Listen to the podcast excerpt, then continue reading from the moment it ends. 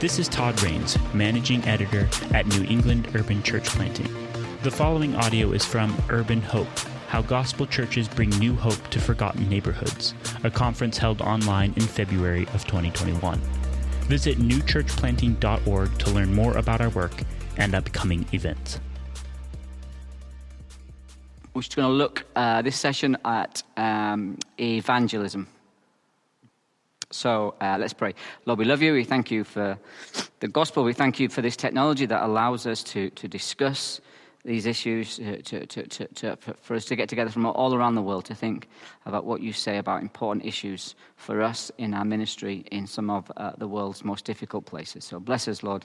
Uh, we pray in Jesus' name. Amen. So, um, I'll, I'll, speak from the context of the UK, obviously, particularly Scotland, and then um, you guys can sort of extrapolate the principles that are true or not for your communities.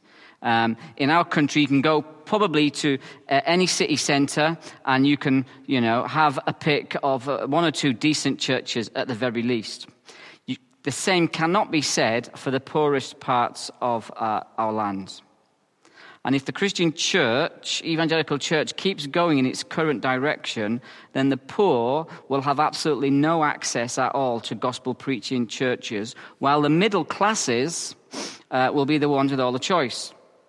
Thomas Chalmers uh, um, said in the early 1800s to a group of middle class ministers and his theological faculty, he said, We're told by experts that Scotland is falling below 2% Christian, and suddenly he says there's a great panic about it.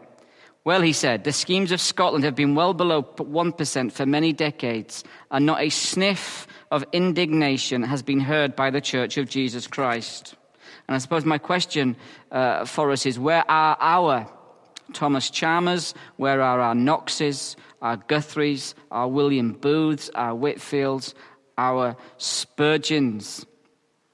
Where are our great evangelical warriors raging against the injustice of the world and imploring the church to do her duty by caring for the sick, the poor, the orphan, and the widow. And there is a, a worldwide resurgence of church planting and revitalization going on right now, and, sh- and so there should be, and it's to be applauded. But where is it really effectively among the poor and the needy? Where is it in the darkest places of our lands, uh, communities that are held in sway to mediums, witchcraft, spiritism, and paganism. You see, religion is not dead in our poorest communities, it's the local church that is.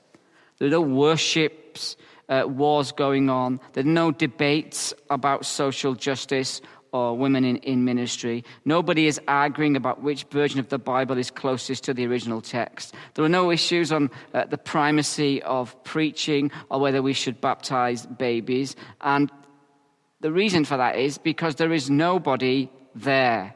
The gospel isn't there. The church isn't there. They're in city centres holding conferences about social justice over tea and expensive biscuits.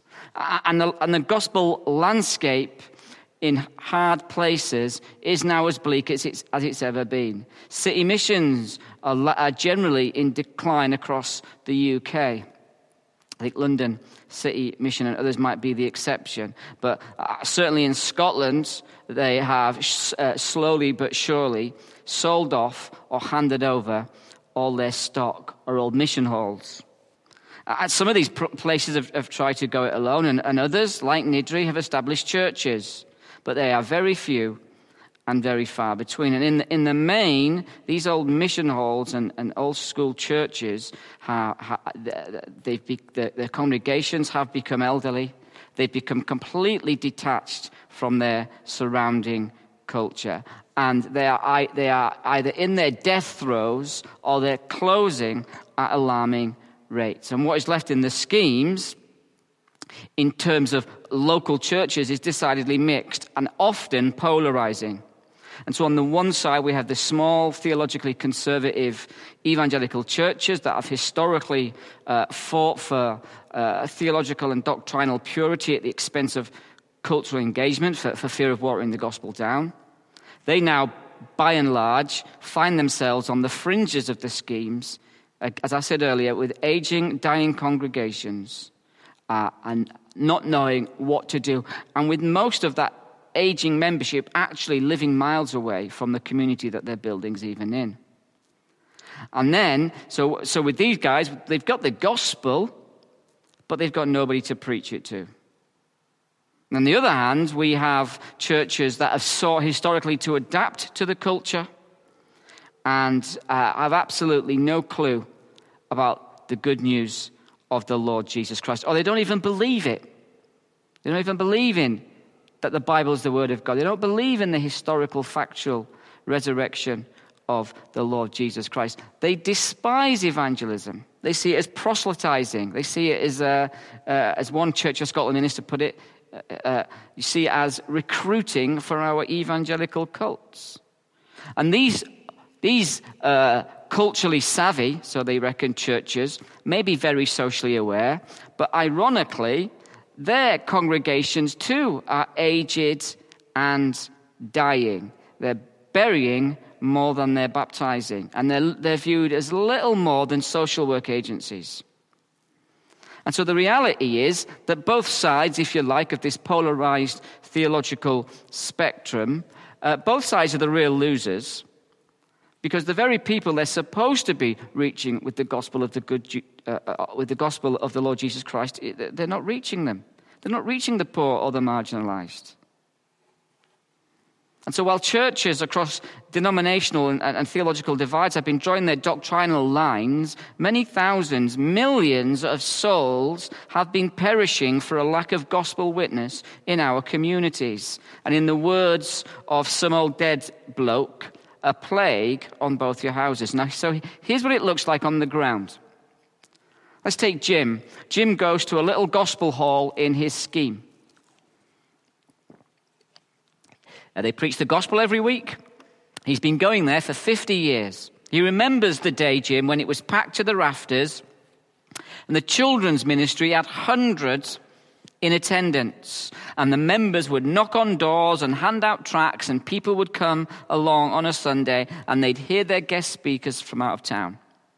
But that doesn't happen anymore in Jim's little mission. It hasn't happened for very many decades. In fact, gentrification, ironically, has killed their church. Many of the poor, many of the original old school members who would have been in attendance have now been forcibly rehoused to make way for new property developments.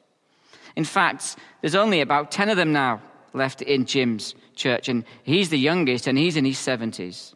The rest of them have died or, or left long ago. It's hard to get out and knock on doors anymore. Besides, anyway, everybody is old or feeble, and nobody answers the doors these days anyway. They try to run guest services, but they can't book speakers to come. They can't pay them. And besides, the people they know are too old to come. They had a young couple in their 50s come along once, but they never came back and they need somebody to come and help them. But who's going to come to a scheme and take them on? And then we have Anne. Anne is, uh, she goes to the local parish church. It, it doesn't preach the gospel, but then again, she doesn't know the gospel and she wouldn't notice that it's not being preached. She's been faithful to her parish church for a long time. She was baptized there as a baby. She loves the church. She loves the minister's little homilies on a Sunday, and it makes a nice break in her week. She helps out at the jumble sale when she can, and she's got her name on the tea rota. Uh, she's never, ever thought to invite her Indian neighbors uh, to church because her vicar says that we're all God's children anyway, and we're all worshiping the same God just by different names. There's only a few of them left now on Sundays, but the vicar sits on the, uh, a lot of local council community committees, and so she thinks everything must be okay. Then we've got Gary. Gary's in his late 20s, and Gary's got a real heart to reach the lost in the schemes. He works for a, a Christian charity, and his job is to be a care worker for some of their clients, a, a key worker. That means he takes them to the doctors uh, for their appointments, or he, he takes them to see their social worker. He ensures that they're properly settled into their community assisted accommodation. Gary knows a lot of people in the scheme. He lures a lot of people through his clients, and a few of them know he's a Christian, but they don't really know what that means because Gary is never very forthcoming about it. And even if he wanted to be forthcoming, Gary's not allowed to share his faith because it's against uh, the guidelines of the organization. And he'd probably get into trouble with his bosses. And his bosses would probably, if it was discovered that they were evangelizing local people, these bosses, his organization would probably lose their government funding. And so he's caught in this trap. And so it's just easier to keep quiet for Gary, to be honest. And he's been a good witness uh, anyway, and he's just trying to love his clients and show them the love of Jesus by doing that. And so, what happens in this scenario is that Jim judges Anne and her church for not being concerned with the eternal destiny of people's souls. I mean, after all, what's the point, Jim thinks, of being nice to people if they're going to hell? Anne looks at Jim and his people with disgust. How can they believe all that fire and brimstone stuff? That's not very loving, is it? Gary is annoyed with both of them and wonders why can't we just all get along? And the sad reality is that the people in all of these situations are trapped in a downward spiral. After all, how can people be evangelized if there's nobody to reach out to? How can people be saved if the gospel has been lost and doing good has replaced speaking truth? And the legacy of these three approaches is that Christianity is declining, and all of them and all of us need a radical rethink on the nature of biblical evangelism. And so let's just do that briefly before we get into some practical elements. What is biblical evangelism? How does the Bible define it? And so, whatever our purpose or whatever else we are, are, are doing in our poorest communities, our primary purpose as, as church pastors, as church planters, as leaders, as evangelical Bible believing Christians, our primary purpose must be to teach men, women, and children the Bible. Because it's the Bible that is the source of life and good and sound and healthy doctrine. What we teach matters, and it matters for eternity. The poor need to hear the gospel ring out in our pulpits once again. They need to hear it while they're waiting for the bus or when they're in the supermarket. They need to hear it from their next door neighbors over the fence. They need to sit down with an open Bible and have somebody tell them what it means. And there are no shortcuts to teaching the gospel. And so, evangelism at its very root is teaching people the truth about their perilous spiritual condition outside of Jesus, and then introducing them to the good news that there is a way out, there is a way to escape God's coming wrath. And if we're going to teach them, if we're going to evangelize them, then we have to be present among them. Jim needs to be taught that biblical evangelism doesn't just happen when you hand out a tract and go on your way. The gospel hasn't been taught just because we've extended an invitation to somebody to come to a Sunday service. Anne needs to understand that evangelism is more than being nice and sitting on committees and helping out at the jumble sale. The scriptures have to be opened and they have to be explained in a meaningful way. That's how the Ethiopian eunuch came to understand and accept the truth in Acts chapter 8. Gary needs to know that the poor need Bible teachers more than they need debt counseling. You know, the most popular ministry we had for a while in Niddrie a few years ago, obviously culture and things change now, but is, uh, um, is our Wednesday uh, no night, uh, sorry, no night, it's our Wednesday night no frills Bible study. All we do, people come to my house, 20 to 30 of us, sit down together for a couple of hours, and we work verse by verse through a Bible book. See, the greatest need among Scotland's poorest, among the UK's poorest, among the world's poorest, the greatest need is for faithful Bible teachers. And so evangelism occurs when we open the Bible. But evangelism is more than just teaching people the gospel. Evangelism is also persuading people. So if you look, for example, in Acts chapter 17, and verses 2 through 4, we read this Paul went in as was his custom, and on three days he reasoned with them. He's talking about the Jews. He reasoned them with them from the scriptures, explaining and proving that it was necessary for the Christ to suffer and to rise from the dead, and saying, This Jesus, whom I proclaim to you, is the Christ. And some of them were persuaded and joined Paul and Silas, as did a great many of the devout Greeks and not a few of the, of the leading women. And so, of course, conversion is a work of God's Spirit from start to finish. But Jim still needs to know that evangelism is not just an, inv- uh, uh, uh, an event you invite your friends along to nor is it a sort of spiritual drive by when we just spray Bible verses at people and hope that some of them hit home. People need to be persuaded. That's what the Bible says, doesn't it? Paul says in our teaching, he says in 1 Peter 3, verse 15, in our teaching, we must be prepared to give an answer to everyone who asks. We want to persuade people to bow the knee to King Jesus. We don't want to manipulate them uh, with fear or promises of, uh, of good things. You know, fear doesn't work in schemes anyway. Hope sells among our people. That's one of the reasons why the prosperity gospel finds poor communities such fertile grounds. But we need to be persuading people that the gospel that we're teaching them from the Bible is true. And here's the key we can never hope to fully persuade them if we're only seeing them a couple of hours a week or in the uh, odd mercy ministry or drop in center we do weekly. We, in order to be persuasive, we need to be present. Uh, uh, uh we need to live in such a way among people that they are forced to ask us about our faith.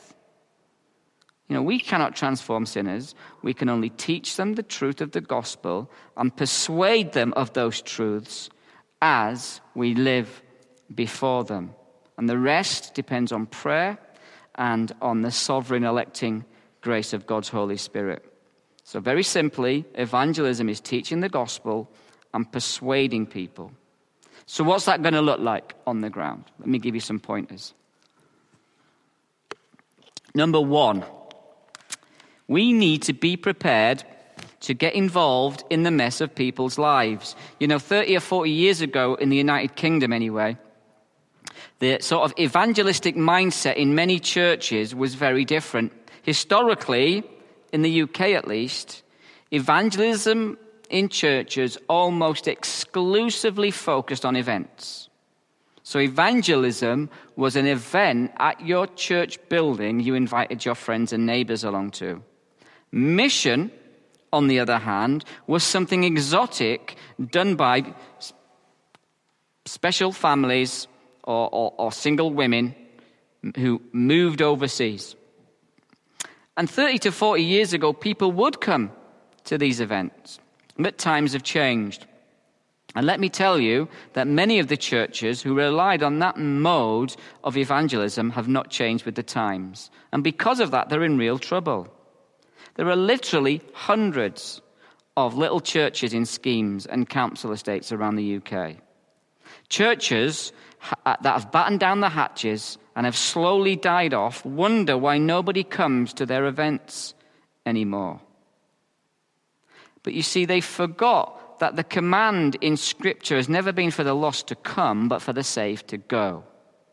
And the great uh, commission is a community affair from start to finish, from the youngest to the oldest. Doesn't matter whether you're as fit as a fiddle or whether you're in your 80s and you've got arthritis in all your joints. All of us, every member of a local church, has a part to play in gospel ministry. But the problem is, in our communities, uh, many well meaning middle class people and their agencies have hijacked the concept of missional living and they've turned it into nothing more than being a good neighbor or cleaning a skip or painting a fence or whatever. And some of these people, in the, in the name and the cause of missional living, have bought homes in our communities and moved into them. And, and, and, and whilst they may be physically present, the issue is they're socially absent. Because missional living is more than buying a, a house and being a good neighbor. It's more than befriending people. It's more than serving at the, a food bank. It's more than doing a children's club or a breakfast club for kids struggling to get food. It's more than helping a homeless person find accommodation. You know, when I read books on missional living today, um, or whatever phrase they use, living with evangelistic intentionality, I get very, very frustrated. I've yet to read a book on this topic with the, with the, the title, Why Missional Living Sucks. Because the reality for people, uh, uh, for, of life for people in our communities is very complicated indeed. Once we begin to engage people with the gospel of Jesus, their lives begin to open up to us. And once they begin to open up to us, we begin to realize just how messy their lives are, and incidentally, how messy ours is too. You know, we can't just give someone the gospel. Here you go, have this, take that, see you later, see you on Sunday. Yeah, this, give them, the, give them Jesus, give them a Bible, and point them in the direction of the nearest church. And we, will do a webinar uh, on another time on, on discipleship. You know, once we start engaging with people with the gospel, we're going to have to walk through life with them. People have got huge issues. All people, regardless of socio-economic background. And the good news, actually, is that you don't have to understand what scheme life is like, or have been to prison, or have been on drugs to understand the human heart, because the human heart is sick and dark and sin filled through all cultures. What we need are biblically mature, biblically wise, faithful, bold warriors of the gospel prepared to open the Bible and teach people the hard truths about their sin and their need to repent. That's what we need in our day. And we need to remember that evangelism is about people and not just events. And the battle in the early days of this church, when I came, I've been here 13 years now, was to help people view evangelism as a way of life uh, and, and, and part of the flow of our natural daily conversations. And I remember when I first came to this, this church, if you can call it that, and, and, and, and at first some people in the church were not pleased. We, we stopped handing out tracts, we stopped knocking on doors, we stopped singing Christmas carols eh, in the street. I remember the first year I was here, and somebody said to me, Pastor, um, uh, we're going to sing Christmas carols in the street this year. Would you like to join us? And I said, No, I wouldn't like to join you. And I'd heard from some of the locals that it was in a bit of an event, the old Christmas carol singing. They would, some of the people from this mission would go around the streets singing carols, and locals, kids would throw rocks at them and stuff. And they were like, it's a badge of honor. I said, listen, if anybody goes out into the streets and sings carols this year, I'm going to throw rocks at you. I got rid of the tracts, about 47 different tracts, half of them in the AV language. The, the only thing they were, they were good for were making roaches for joints. I got rid of those things. People began to th- accuse me of killing evangelism. And yet, when I asked these people, what do you mean by that? I've got rid of some tracks, I've stopped doing silly things. To ex- explain to me how that's killing evangelism. I asked them, how many people are you engaging with in this community? And the answer was, wasn't very many. The, the, the, the, the full extent of their engagement was maybe knocking on their door, handing them a, a tract, and inviting them to an event or a service. Here's the problem that's not evangelism. Might be a step in the road to evangelism, but evangelism and discipleship, even more so, requires massive amounts of time, massive amounts of effort, and it requires more than many uh, believers are often prepared to give. If you're not prepared to get involved in the mess of people's lives, then, you know, really, you're not going to be effective in evangelism in any way. Second point is this, and, and it's a really important point. Our churches need to be places where people live in genuine community. So let me read to you 1 Thessalonians 2, verses 6 through 12. When, this is Paul obviously speaking to the church there. We're not looking for praise from people, speaking about himself and, and the apostles, not from you or anyone else. Even though, as apostles of Christ, we could have asserted our authority. Instead, we were like young children among you. Just as a nursing mother cares for her children, so we cared for you. Because we loved you so much, we were delighted to share with you not only the gospel of God, but our lives as well. You get that? Surely you remember, brothers and sisters, our toil and hardship. We worked night and day in order not to be a burden to anyone while we preached the gospel of God to you. You were witnesses, and so is God, of how holy, righteous, and blameless we were among you who believed. For you know that we dealt with each of you as a father deals with his own children, encouraging, comforting, and urging you to live lives worthy of God, who called you into his kingdom and glory. Look at verse 8 again. He, Paul says, Delighted, listen, not only share the gospel, but to share their lives as well. He says almost exactly the same thing as he's leaving the uh, Ephesian elders in Acts chapter 20 and verse 18. And he, he uh, we read there that how Paul uh, lived among them. He was their example that the church at Ephesus uh, learned through hearing the gospel proclaimed, but also they learned from experiencing firsthand as they observed Paul living among them. And so we have two responsibilities in our evangelism. We've got to preach the words, proclaim it, and we have to live the word and model it. And that's the balance we have to seek. Again, when I took over at this work, I, I went to the first prayer meeting, and there were about a dozen or so people there. They'd mostly been involved for, for, from outside the community, um, some of them for a lot of years. And I remember halfway through the meeting just stopping and saying, Tell me a little bit about yourselves. And um, people started talking, and I asked one guy, What does this guy over here do? Do you know what he does for a living? And he sort of told me what he did for a living. I said, Do you know the names of his kids? He, he told me the names of his kids. Um, and then I said, um, I asked them, uh, How many unbelieving friends do you have in this community? And they started reading off names. And I said, I don't want you to reel off names of people who come into your community cafe for a, a free butty or use the food banks or whatever ministries were going on. I'm not asking you of people that you know their names. I'm asking you, how many genuine friends do you have in this community? People who've been to your house or been out with you for the crack, regularly in contact with you, and will hang out together. And there was an embarrassed silence. I changed tack. Okay. What about the other believers in this small group, Christian group? Did you, do you hang out together? Yes, they said. Okay. Uh, do you talk about Christ with one another Then you hang out together? Yes, they said. Do you challenge one another's souls? Mm, it depends what you mean by that. we, we challenge people theologically if we think they're believing something dodgy or, or doctrinally. I'm not asking you about that.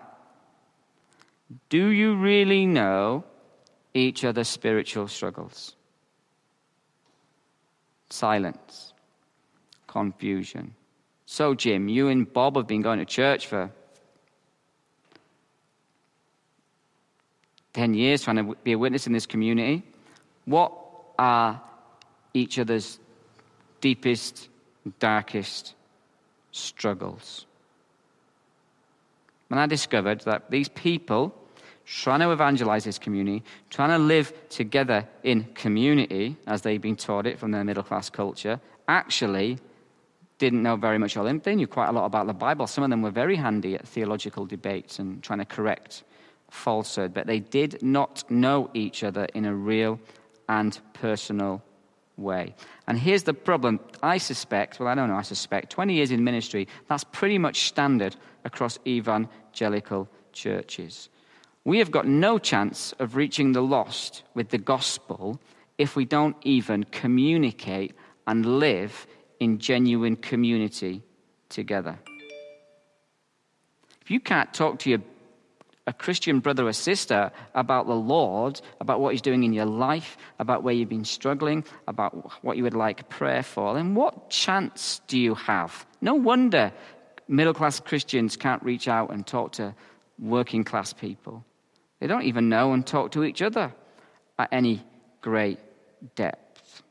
And the problem at Niddrie Community Church when I, when I, when I took it on was that they were making little or no impact on this community and it wasn't hard to see why. They were good at doing churchy stuff. They could do a good Sunday service and, a, you know, a five hour kids talk and sing some songs clunking out on an old electric organ. But there was no sense of real, open community life. They were doing and saying all the right things, but it all felt manufactured. Once in a while, they'd run an event for believers, they'd put on a good show, and then they'd go back to sit being basically a group of relative strangers on a Sunday. So they had the gospel right, they were good at that, but they had no people to share it with. And again, let me be clear there is a difference between being present in a community and having a presence in a community. People aren't dumb, by the way. We think we're calling people to in the Christian life. Leave your mates, Leave all your tight social ties in this community. And why don't you come along to our church and sit in a room with a group of people you hardly know, listen to some guy go on for half an hour, 40 minutes, sing a couple of songs, and we'll see you again next week. You see, here's what the problem was. The problem was that uh, Niddrie at the time had imported their carefully crafted, individualistic worldview, and they brought it with them, how they did church, and they shoved it into the, into the, um, uh, the middle of a community they had no understanding about. And so I had to teach them then and, and, and, and now that the local church must be seen as a network of living relationships rather than a set number of meetings to attend. That's why evangelism doesn't just take place at an individual one on one level, but it takes place at a community level also. What are we saying when we're inviting people to our church? What do you mean by that? What do your people mean by that? Do they mean come to our Sunday gathering? Do they mean come to this particular special event we're doing? Or are we inviting them to a community of sinners living life together? Because that is a hugely powerful apologetic. How are unbelievers viewing our churches? How are our churches working and functioning truly in community? And so, eh, eh, as leaders, we need to eh, educate our people that evangelism is not a specialist topic, even though obviously some are particularly gifted at it. Gospel living, living persuasive lives, is an every person participation. And people will learn and see and work out what does it mean to be a Christian, really rather than it's just some propositional truths. But this is what it looks like in a messy church community full of different kinds of people, different life experiences, different struggles, failing, falling, sinning, taking offense, causing offense, but all seeking to love one another, encourage one another, repent, repent often, forgive often, be reconciled to one another.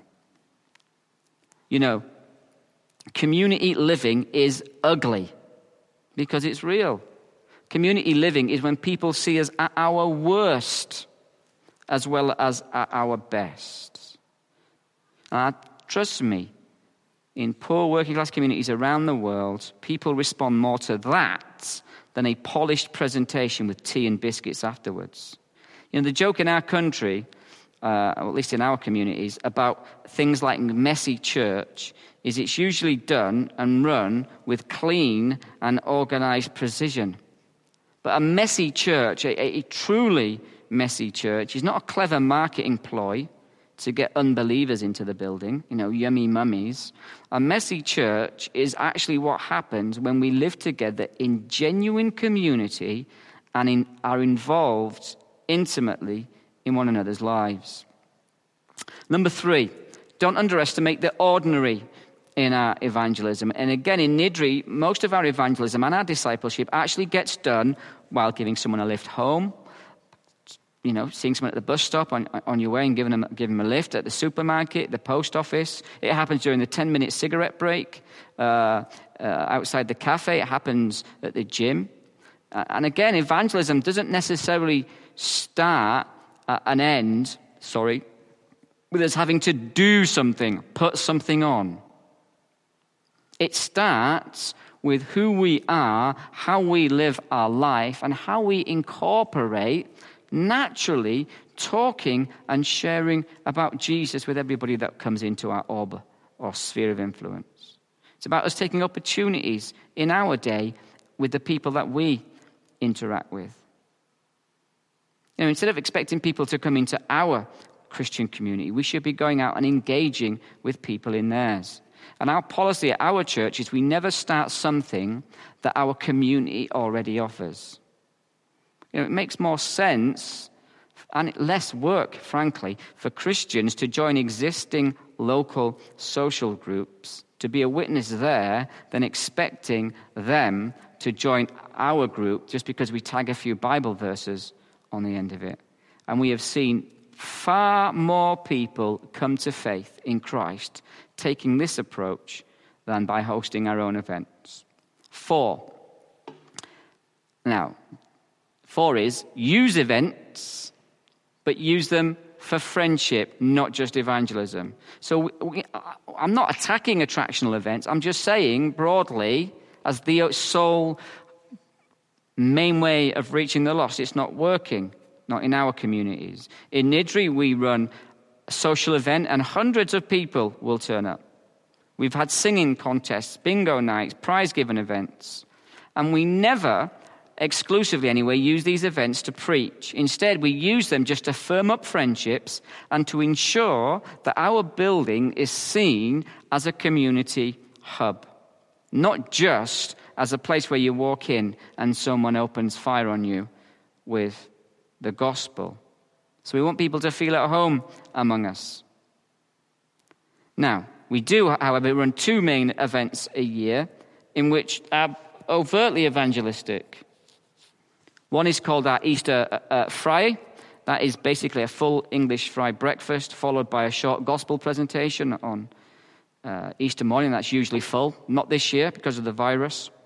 Uh, our second one is our Christmas curry and quiz night. Again, usually full. We have a curry and a quiz together at the week of Christmas, and then we have an evangelistic uh, message. And pretty much 100% of all those people who come to both those attractional events, we already know and have pre existing friendships with through our other um, social events that we run.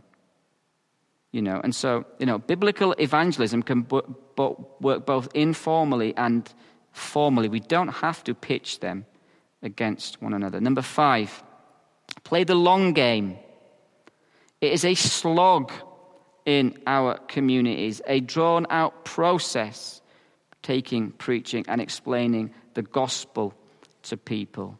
Jesus took three years with the disciples to get them to understand. Uh, you know, churches running uh, six week evangelistic courses to get the gospel down people. I'm not saying that, that they're bad and they don't work. Don't hear that. I'm just saying for many other people, it's a long process.